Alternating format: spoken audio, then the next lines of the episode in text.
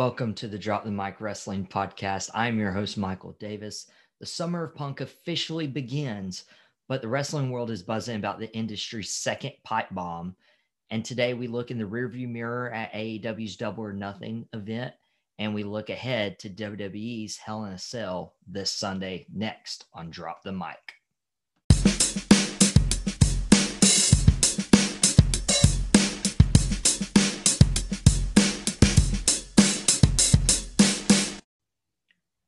This past Sunday was AEW Double or Nothing. We'll get into that rear view mirror momentarily as we look back on the pay per view. But I would be remiss without starting this podcast talking about what everyone is talking about, not only the wrestling industry. I'm having people who don't watch wrestling call me, text me, being like, What's going on? What did I just watch? And this is obviously talking about MJF and his actions over the last week. And to fill you guys in, first it started with MJF skipping FanFest. AEW scheduled a FanFest meet and greet. MJF skips that obligation. People have to be refunded their money or they have to meet another star. Okay, that's the first step. Second step, MJF apparently purchases a plane ticket from Las Vegas, a direct flight to his home in Long Island. Okay, that's the second step. Now we're getting into will MJF show up for his match against Wardlow on Sunday night at AEW Double or Nothing? If not the biggest talked about match, because we did have CM Punk and Hangman Page that we'll talk about later on the show. It was definitely the second biggest match on the show between MJF and Wardlow. It had the longest story. This was the payoff. MJF threatening to not show up to the event, purchasing a plane ticket. There's rumors that MJF and Tony Khan had a sit down conversation. Nobody's confirmed whether that happened or not. Some are saying that Tony Khan hasn't sat down with them, that MJF hasn't been willing. And all till eight o'clock Eastern time on Sunday night for double or nothing, MJF is not seen backstage, and they kick off with MJF versus Wardlow on the pay per view. MJF song's the first one to hit, takes a few minutes, and MJF walks out there. And I remember watching that pay per view, and I'm just sitting there. This doesn't feel right. Something feels off. Something feels weird, whether it was MJF's attitude, body language, whether it was the rumors that led up to Sunday, whether it was starting with this match, because you'd expect it to be later on in the show. MJF starts the show and Wardlow comes out. Felt weird to get to begin with. And MJF is squashed, which is a wrestling term, just brutalized, beat down. Wardlow wins pretty easily against MJF. Took six, seven minutes at best. And all of this is circulating around MJF's contract expiring in 2024. We're obviously summer 2022. So we're a year and a half, 18 ish months away from MJF becoming a free agent. And we've seen Cody Rhodes leave for AEW from AEW to WWE We've seen a lot of ex WWE guys come in and get more money than MJF reportedly. Malachi Black, Mark Henry, Big Show, CM Punk, Adam Cole, those guys who are coming from WWE are getting paid more than MJF. That's the rumor. Obviously, I don't have anyone's paycheck. I would love somebody's paycheck. But the contract situation is what's hovering around all of this. And my biggest question I get from people is is wrestling real? Isn't wrestling fake? And to be quite honest with you, this has blurred the lines of kayfabe, which we would say fake or a story, and a shoot, which is real life bl- making its way onto television. And up until Wednesday night, I would say this was real. I don't think MJF skips the fan fest. I don't think all these rumors happen without it being real. And then Wednesday night happened. This is being referred to as the second pipe bomb in the industry with MJF coming out and just laying into Tony Khan dropping WWE, telling Tony Khan, Tony Khan to fire him. This this took the world by storm. I'm having non-wrestling fans text me being like, "Is this real? What I just watched?" And this was a very very intense promo and midway through while MJF is threatening to leave a die-hard fan base in AEW to go to the sports entertainment WWE, he has fans cheering him. And I I do the rundown for the show pretty early on in the week. So Monday or Tuesday, I kind of know what I want to talk about. And then Wednesday and Thursday, sometimes Friday happens, and that may change. But my feelings after this weekend was like, this is real. And then Wednesday night, I believe we got swerved. We bought it hook, line, and sinker. If you watch that promo from MJF, he had a live mic, he had a free mic to say whatever he wanted for television. And MJF laid into it. I believe his contract expires in 2024. I don't believe he's re signed with AEW. And the rumors are he wants more money, but doesn't want to extend his deal which leads into he's going to join Cody Rhodes in WWE.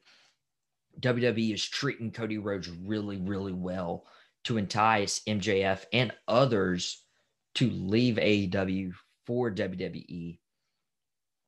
And this promo was cut off once he cursed, once he told Tony Khan to fire him. And we cut to commercial and there's been a video leaked. It wasn't shown on television, but CM Punk, the new AEW World Champion, came out and ran MJF off. And I can't help but think that this is exactly what happened several years back. Was it 2011? Where CM Punk came out and attacked John Cena and sat on the ramp and gave the infamous pipe bomb promo saying that CM Punk felt disrespected by John Cena and Hollywood guys like The Rock and wants more respect. And he's coming for the world title because he needs it. He wants it. He deserves it. And this felt exactly like that. MJF comes out and takes the world by storm. It's a viral video now of him asking Tony Khan to fire him and wanting out of his contract. And seeing CM Punk win the AEW World Championship, it it feels like we're leading into CM Punk versus MJF for the AEW World Championship.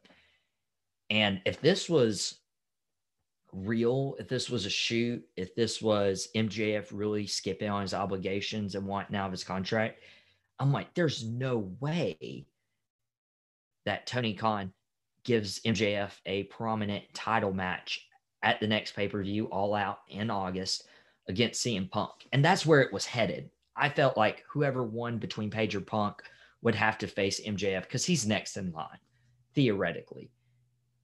But then I was like, oh, I don't know for sure if MJF is going to have that title opportunity. And then Wednesday happened where MJF dropped his own pipe bomb and should very well be facing CM Punk at All Out this year for the AEW World Championship. And I think that's where it's leading. But this was fantastic work by MJF to get us to all buy in, to get the world buzzing. I'm not saying wrestling world, this is the world buzzing right now because of what MJF said on Wednesday Dynamite. People were texting left and right, go watch. Have you seen this? What am I watching? And MJF, great, great mic work. But when we come back, we're going to recap AEW Double or Nothing this past Sunday, including CM Punk winning the world title and the Summer Punk trilogy being bestowed upon us in AEW. That next on Drop the Mike.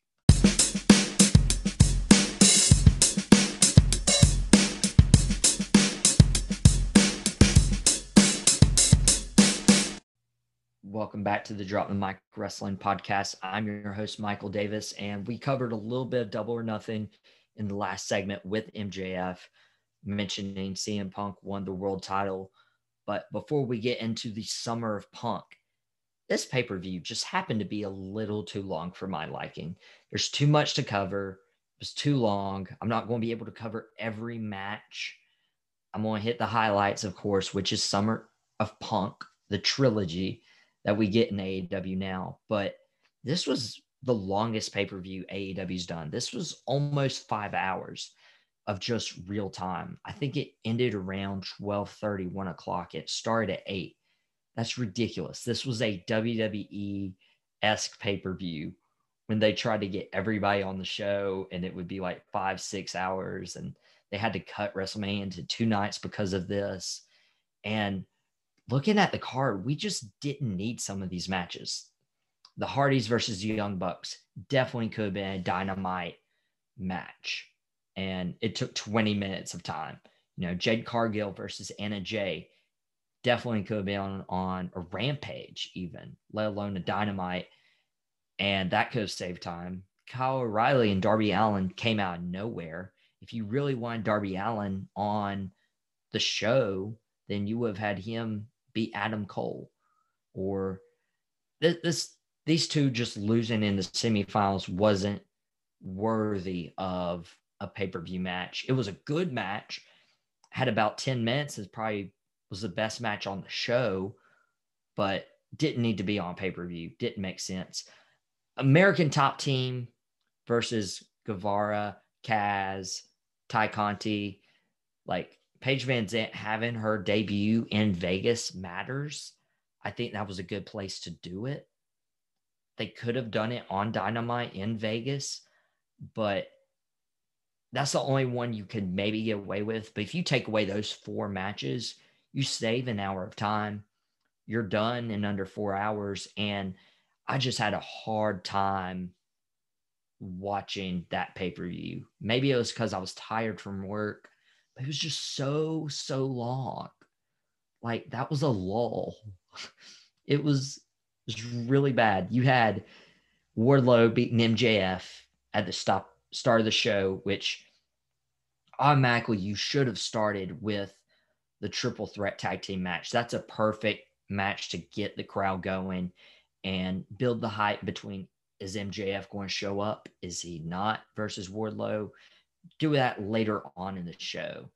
Um, Cargill and Jay shouldn't have had that six man tag between House of Black and Death Triangle.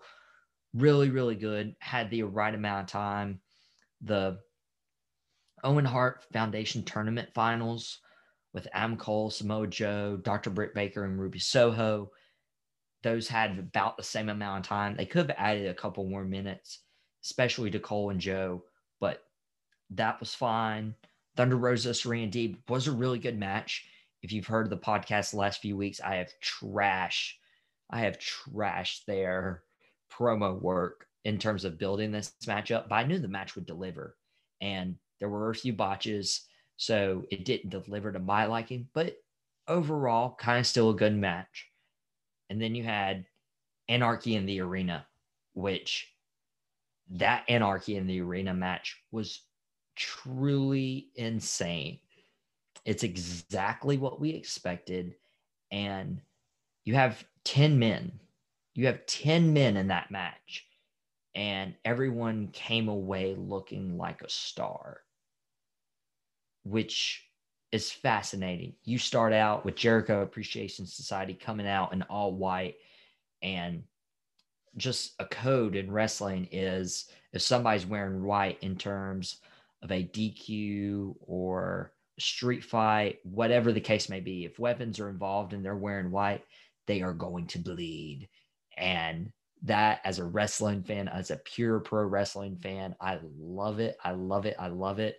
That's why Ric Flair got so famous because he had the bleached blonde hair and he would bleed so well and it just make him look like a star.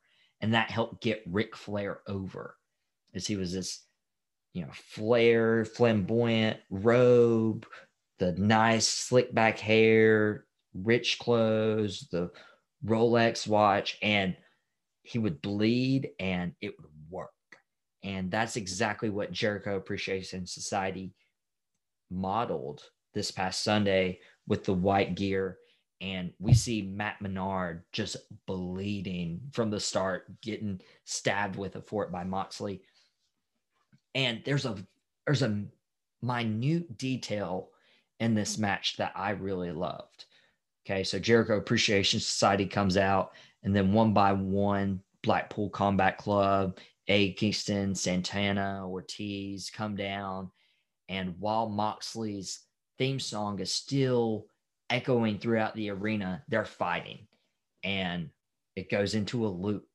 And this is true anarchy. Like the music's still going, nobody's cut it off, and they're just fighting, fighting throughout the arena. And all of a sudden, Jericho pulls the plug on Moxley's theme song because it would be it'd be crazy to have uh, this match lasted about 23 24 minutes give or take it would have been crazy to hear moxley's theme just echo throughout the arena for over 20 minutes 25 minutes let's say it would have gotten old and for jericho to add that little twist that little detail in the storytelling of pulling the plug on Moxley's theme was fascinating. And there was always something to watch throughout the match. They timed their spots perfectly. And to be honest with you, I never got bored. And we never missed a spot either. The camera always caught the spot that we needed to see.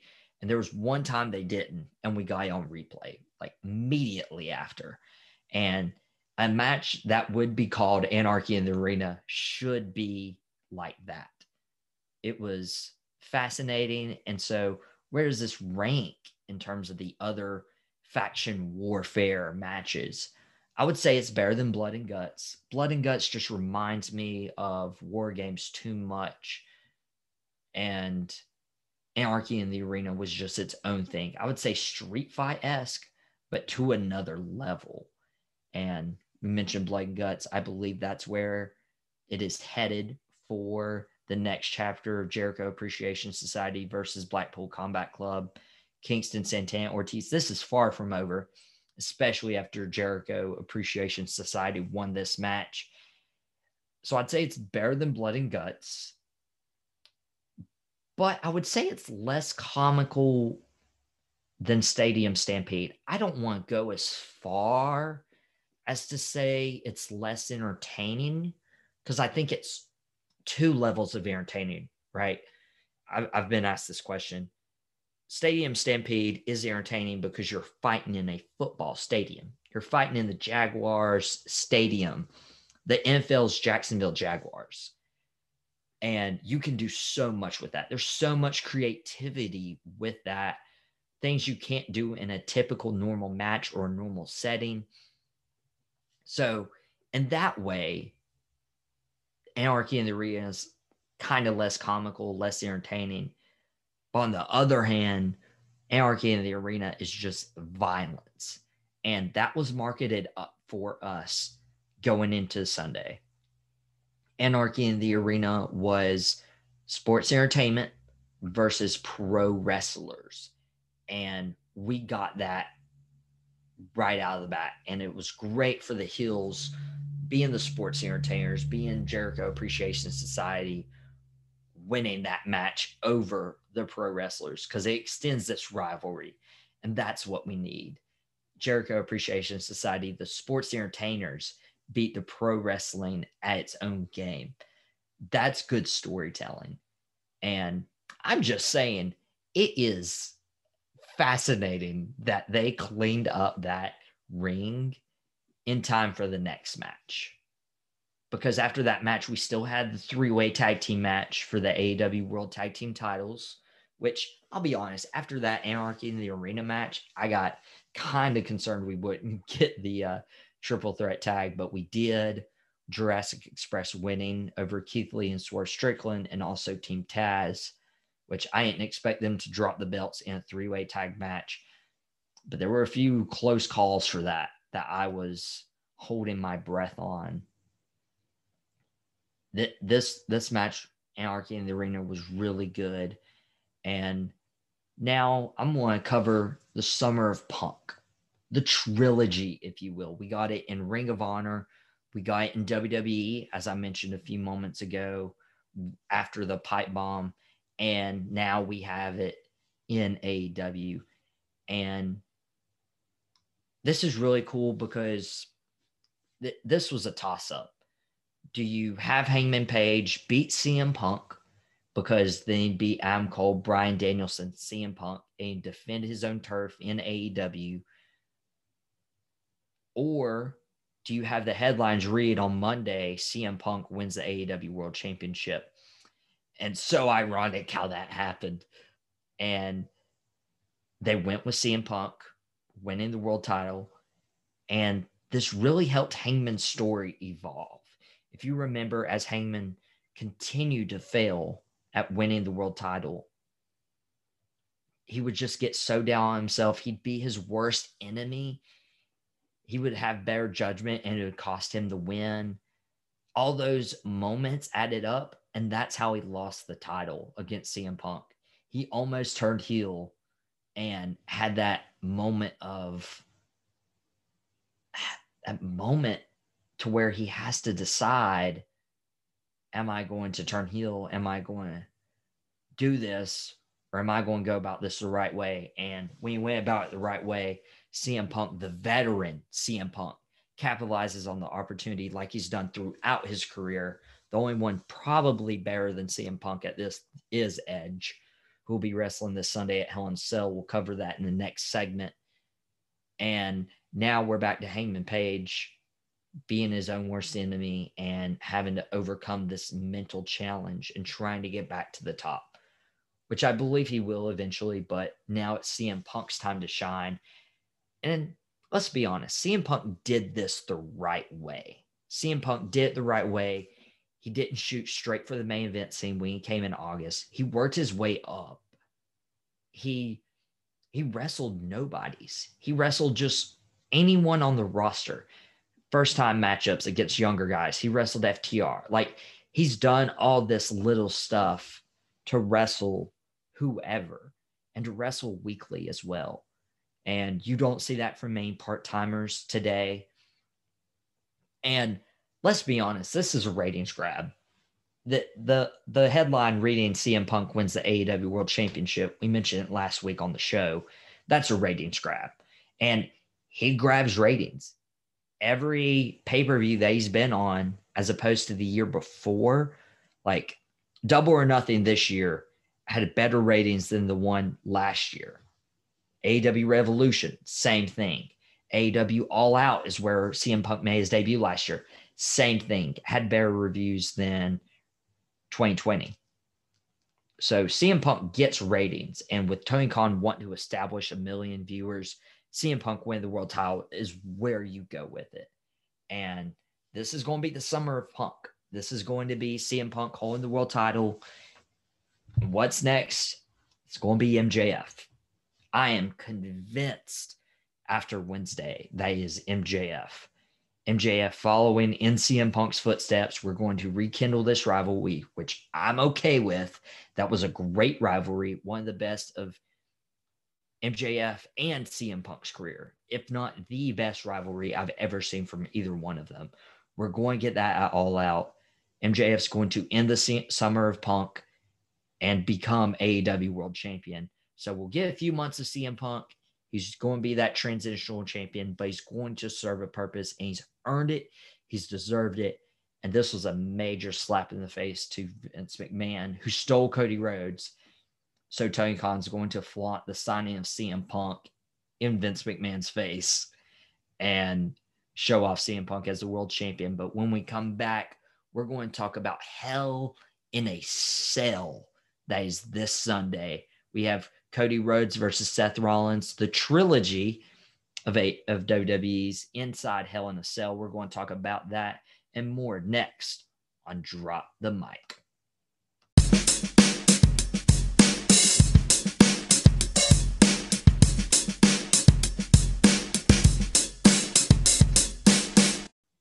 Welcome back to the Drop the Mike. I'm your host, Michael Davis, and we have Hell in a Cell this Sunday. This is a great week for wrestling, having double or nothing. Last weekend, we have Hell in a Cell this weekend, and we just have to talk about th- this episode is dropped on Friday, so we haven't seen SmackDown yet.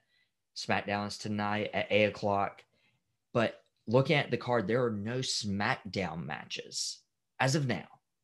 I mean, this shows a complete lack of stories on SmackDown. You know, we don't have Roman Reigns on the show. Roman Reigns taking this pay per view off. He'll probably be back for Money in the Bank. He'll definitely be wrestling at SummerSlam, particularly against Riddle, Randy Orton, maybe Drew McIntyre in the UK pay per view. Are you telling me there's no SmackDown matches worthy of a pay per view match? What about the Intercontinental title? I think this is the fourth or fifth episode I've mentioned the Intercontinental Championship means absolutely nothing right now. Is not been defended on pay per view since last year's WrestleMania. And I'm thankful that we get at least the United States Championship defended on pay per view. The first time since Extreme Rules last year. It's going to be Theory versus Mustafa Ali. And this is an obvious one to call. Theory wins this by a mile. Ali obviously took a lot of time off, frustrated with the creative direction from WWE. And this is going to be where they embarrass Ali on the main stage to promote Theory. I don't see Ali win this match. I would be shocked. And speaking of shock, I know that Ezekiel, not Elias, let's get this clear.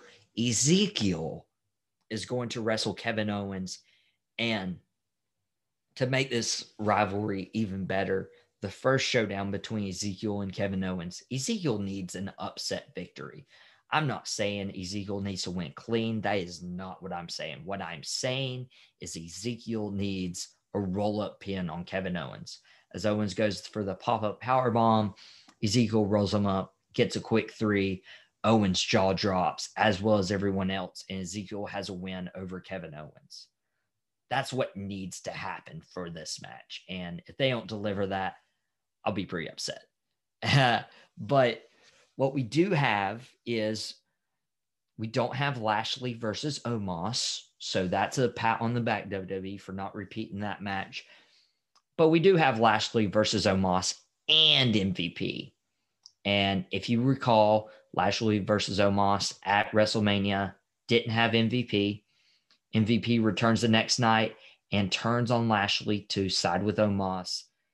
And then Omos picks up the victory at Backlash with MVP's help. They've they've actually done really well with this story. I'm not really interested in the in-ring work of Omos. He's just not there yet. He definitely needs MVP in his corner, which is a really good pairing. But the real beef is between Lashley and MVP. So throw in MVP who can wrestle in this match, a handicap match, so he's not going to have to carry it all on his shoulders. He's he's past that point in his career. And this would be a good way for Lashley to pin MVP in the match. And both Lashley and Omos come away looking really strong. Omos cannot eat the pin against Bobby Lashley with MVP in his corner, or on the apron in this case. And Bobby Lashley, if he gets pinned by Omos or MVP, he comes away looking like the loser in this feud and can't really build anything off of that. So it'd be really cool to see Lashley beat MVP. And perhaps Lashley goes after the United States title. If Lashley were to beat Theory for United States title, that doesn't make Theory look weak and that might start to bring a little prestige back to the United States title. So Lashley pins MVP in the handicap match.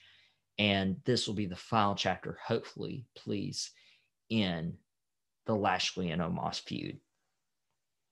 But we have three men in that match. We'll have three women in this next match with Bianca Belair defending her title against Becky Lynch and the Empress of Tomorrow, Asuka. So Bianca Belair obviously just won at WrestleMania. I don't think she loses it.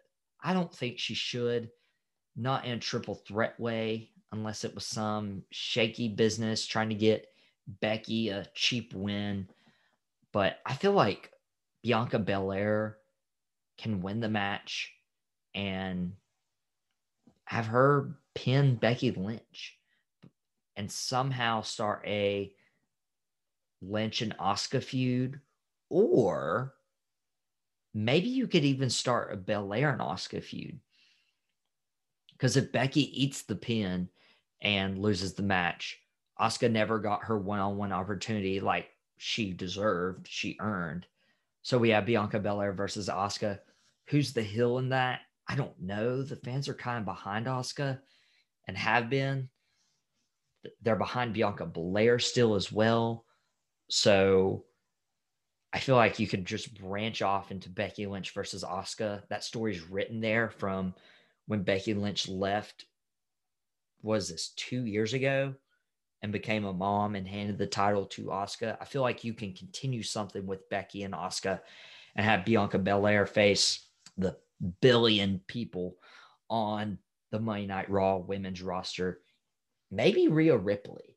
And speaking of Judgment Day, Edge, Damian Priest, and Rhea Ripley are in a six person tag team match versus Finn Balor, AJ Styles, and Liv Morgan. This all started.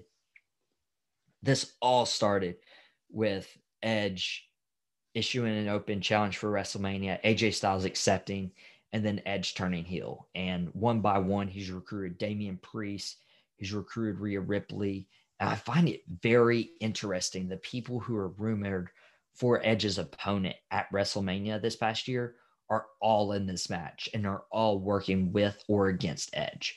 You have Damian Priest, you have AJ Styles, who ended up wrestling Edge at WrestleMania, and you have mm-hmm. Finn Balor. And there has been constant rumors about a fourth person. Apparently, it was originally going to be Harland, who was released from NXT but who is that fourth man? And I've been saying Tommaso Ciampa. Tommaso Ciampa's been my pick for the fourth for a long time. But it feels to me like there's going to be a swerve. There's going to be a NWO like swerve with Balor joining Judgment Day. The same thing happened with Hulk Hogan joining Razor Ramon and Kevin Nash, Razor Scott Hall, uh, and NWO and I feel like if Finn Balor can turn on AJ Styles and join Judgment Day, that's going to leave everyone speechless. I personally prefer Tommaso Ciampa. Ciampa really needs something to sink his teeth into, but it it's leaning more towards Balor at this point. And no matter what happens, we're going to get fourth member, and Judgment Day will win regardless which leads me to the final match, which will main event Hell in a Cell. It's Cody Rhodes versus Seth Rollins three inside Hell in a Cell. And speaking of pipe bombs this week, Seth Rollins finally dropped the line that I've been wanting him to drop the last two to three months against Cody Rhodes, referencing AEW, referencing Cody Rhodes taking the sledgehammer to the throne. That was classic if MJF didn't drop his promo, that's probably the promo people are talking about now. So kudos to MJF for you know getting one over on WWE. Cody has to win, right? Like, I don't see Cody losing this match unless someone enters the cell, which we've seen before. Kane's done it. Brock Lesnar's like everyone's done it at this point. The Hell in a Cell doesn't keep people out people find a way into the cell. That could cost Cody Rhodes the match, and that could start Cody Rhodes in a new program. But that would give Seth Rollins the win rather than getting swept because it looks kind of weak for Rollins to get swept by Cody Rhodes for three straight pay per views. He'll do it. Seth is a great worker, but it looks a little weak. It continues to keep Cody looking strong. And I see that Rhodes Rollins feud ending for now. Like this has to be the final chapter inside Hell in a Cell. Uh, my gut says Cody, and I don't know who you could throw into the Hell in a Cell to make it make sense for them to attack Cody Rhodes. But WWE sometimes doesn't make sense, and that's okay because hopefully I'm just entertained by Hell in a Cell. Maybe we get a SmackDown match tonight on Friday night SmackDown, but this will be something I'm looking forward to on Sunday with Hell in a Cell, Rhodes Rollins, the trilogy. We get this trilogy of Summer of Punk, thanks to CM Punk win the AEW World's Championship.